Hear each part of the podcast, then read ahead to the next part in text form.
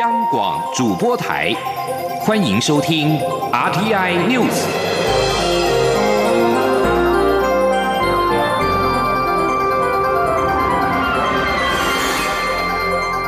听众朋友您好，欢迎收听这节央广主播台提供给您的 RTI News，我是张顺祥。意大利政府宣布禁止台湾的航空公司班机入境。外交部长吴钊燮今天上午举行国际记者会，表示，意大利做出这项错误决定，是因为意大利政府采用世界卫生组织 WHO 将台湾视为中国一部分的错误资讯。外交部会持续向意大利交涉，也呼吁世卫组织承认简单的事实，就是台湾就是台湾，不是中华人民共和国的一部分。央广记者刘品希的采访报道。意大利政府一月三十一号宣布禁止中国香港、澳门与台湾的航空公司班机入境，引发我政府反弹。外交部长吴钊燮二号上午举行国际记者会，表示，世界卫生组织在一月三十一号宣布缘起中国武汉地区的二零一九年新型冠状病毒爆发，是国际关切的公卫紧急状态。因为这项重大的宣布，各国也随之调整入出境政策或飞航政策。外交部了解。各国政府为了保护自身公民而采取一些必要的措施。但意大利禁止台湾班机入境的错误决定，是基于错误的认知与资讯，而非基于对冠状病毒疫区的正确评估。胡钊燮指出，世卫组织对二零一九年新型冠状病毒的报告，其中将中国的确诊人数包含香港、澳门与台湾。世卫组织将台湾当成中国一部分的做法，已经对台湾以及台湾两千三百万人民造成困扰。而意大利政府宣布这项决。定的文字与世卫组织报告的注解文字几乎一模一样，将台湾视为中国的一部分。我政府已经向意大利政府表达这项决策错误，驻意大利代表与相关组织保持密切联系，政府也与意大利驻台代表保持密切联络，传达关切与不满，希望能尽快恢复台湾与意大利间的正常飞航。吴钊燮强调，WHO 的做法让台湾的民选政府无法参加世界卫生大会，台湾的专家也被任意的拒绝参与技术性会议。如果世卫的座右铭是 “Health for all, leaving nobody behind”。那么，台湾人民并未获得这样的待遇，排除台湾对台湾两千三百万人民不公平，对那一些本来有机会获得台湾协助的国家的人民也不公平。他呼吁世卫组织应该承认台湾就是台湾这个简单的事实。他说：“我要在此公开呼吁世界卫生组织应该承认一个简单的事实，就是台湾是台湾。”台湾不是中华人民共和国的一部分，台湾不受中华人民共和国的管辖。台湾与中国的卫生是由两个独立而不互相隶属的卫生机构所管辖。台湾与中国的飞航情报区也是由两个独立而互相不隶属的民航机构所管辖。这个简单的事实，世界卫生组织不应该犯错。我要再度呼吁，世卫应该改正其对台湾的严重错误。外交部国际组织司司长陈龙锦则说，外交部已请驻日内瓦办事处向 WHO 秘书处表达最强烈的抗议，很多国际友人也帮忙洽促 WHO 立即改正，但 WHO 秘书长的态度仍很强硬，显示在中国的压力下，WHO 所能展现的弹性仍不够。央广记者刘聘熙在台北的采访报道。对于世界卫生组织排除台湾，让台湾没有办法获得最新疫情的讯息，前美国在台协会理事主席卜瑞哲表示：若两千三百万台湾人不能够从世卫组织获益，世卫就不是真正的世界卫生组织。二零一九新型冠状病毒疫情大爆发，台湾也有多起确诊病例。但主责全球公卫事务的世界卫生组织多次召开紧急委员会会议，都没有邀请台湾的专家参与，与国际支持台湾参与会议的呼声背道而驰。对此，现任华府智库布鲁金斯研究所资深研究员卜瑞哲在回复中央社邮件时表示。若两千三百万台湾人不能够从世卫组织的工作中受益，那就很难真正的称它是世界卫生组织。博瑞哲表示，对于掌控世卫组织如何处理台湾事务的北京来说，可以很简单的在人道主义基础上面，再对台湾国际空间政策开个特例，这是北京赢得赞誉的最佳机会。反之则不然。但北京不选择这么做，主要是希望利用限制台湾国际社会的能力，迫使台北同意政治谈判。此外，对于国际民航组织封锁挺台湾推特的账号，美国国务院一号谴责此做法蛮横，没有办法接受，并表示台湾在跨国健康议题是相关而且是可信赖的声音。美国长期以来支持台湾的国际参与。针对因为新型冠状病毒滞留武汉台湾民众返台一事，武汉市台协会的会长肖永瑞今天上午表示，已经获得市台办通知，协助统计精确的返台人数，预计需要一到两天，后续的细节尚待安排。肖永瑞指出，今天上午刚刚接获通知，将要安排包机。现在正准备发布通知给滞留武汉的台湾民众，以利统计人数。原则上会区分急迫性，但争取让想返台的民众都能够搭到飞机离开。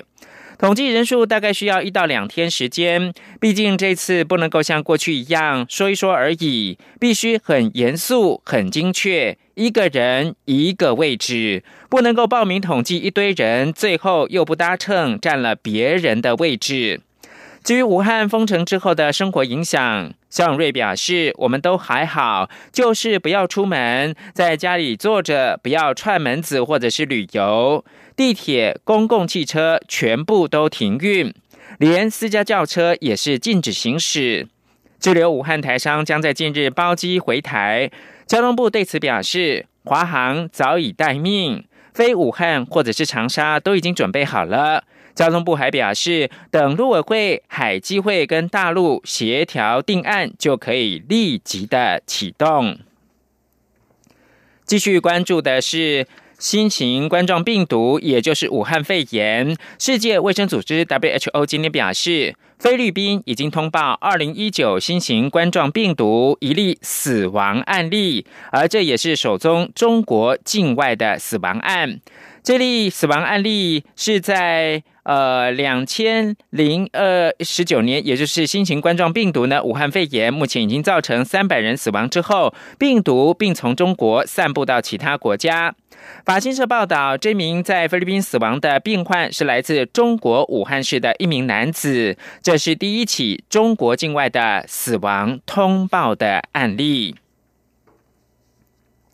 而实际上呢，再来看到是中国大陆本身。武汉肺炎蔓延到中国各地，除了湖北省部分城市，疫情最严重的城市则是浙江的温州市。继湖北的黄冈之后，温州今天也公布人员管控的措施，每户每两天可以派一个人出门去采购，无关人员不得外出。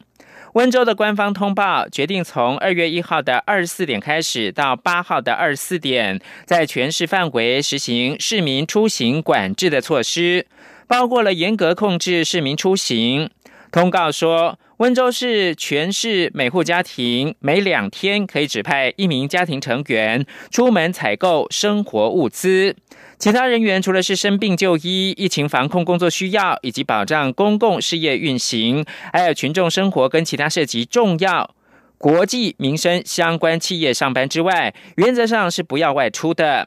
此外，从二月一号开始，温州市的交运集团暂停营运所有城市公车路线，恢复的时间会另行的通知。而中新网则是报道呢，武汉大学人民医院跟中国科学院武汉病毒研究所联合研究发现，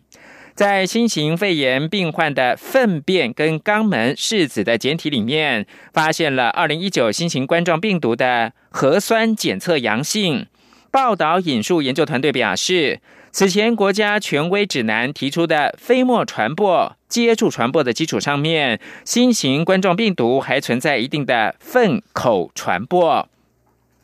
至于粪便传播的几率不会超过一半，粪便传播大部分是引起肠道炎的肠道病毒，呼吸道病毒大部分是透过飞沫跟接触传播，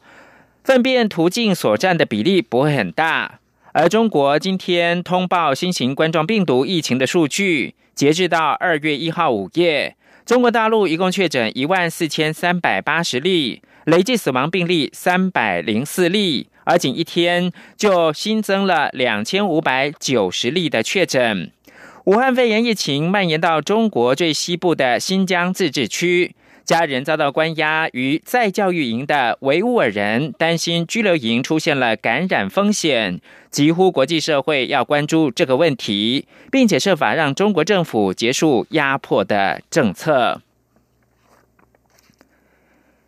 武汉肺炎疫情带来的冲击持续扩大，意大利更宣布暂停跟中港澳，包括台湾在内的所有航班。对此，交通部观光局表示，目前在意大利的台湾旅行团大概二十四团，七百六十八人。旅行社将协调他航空公司就邻近的航点搭乘返回台湾。至于后续还没有出发的团，旅行社今天受访时也表示，将会设法从第三地转搭其他的航空公司进去。央广记者吴丽君的报道。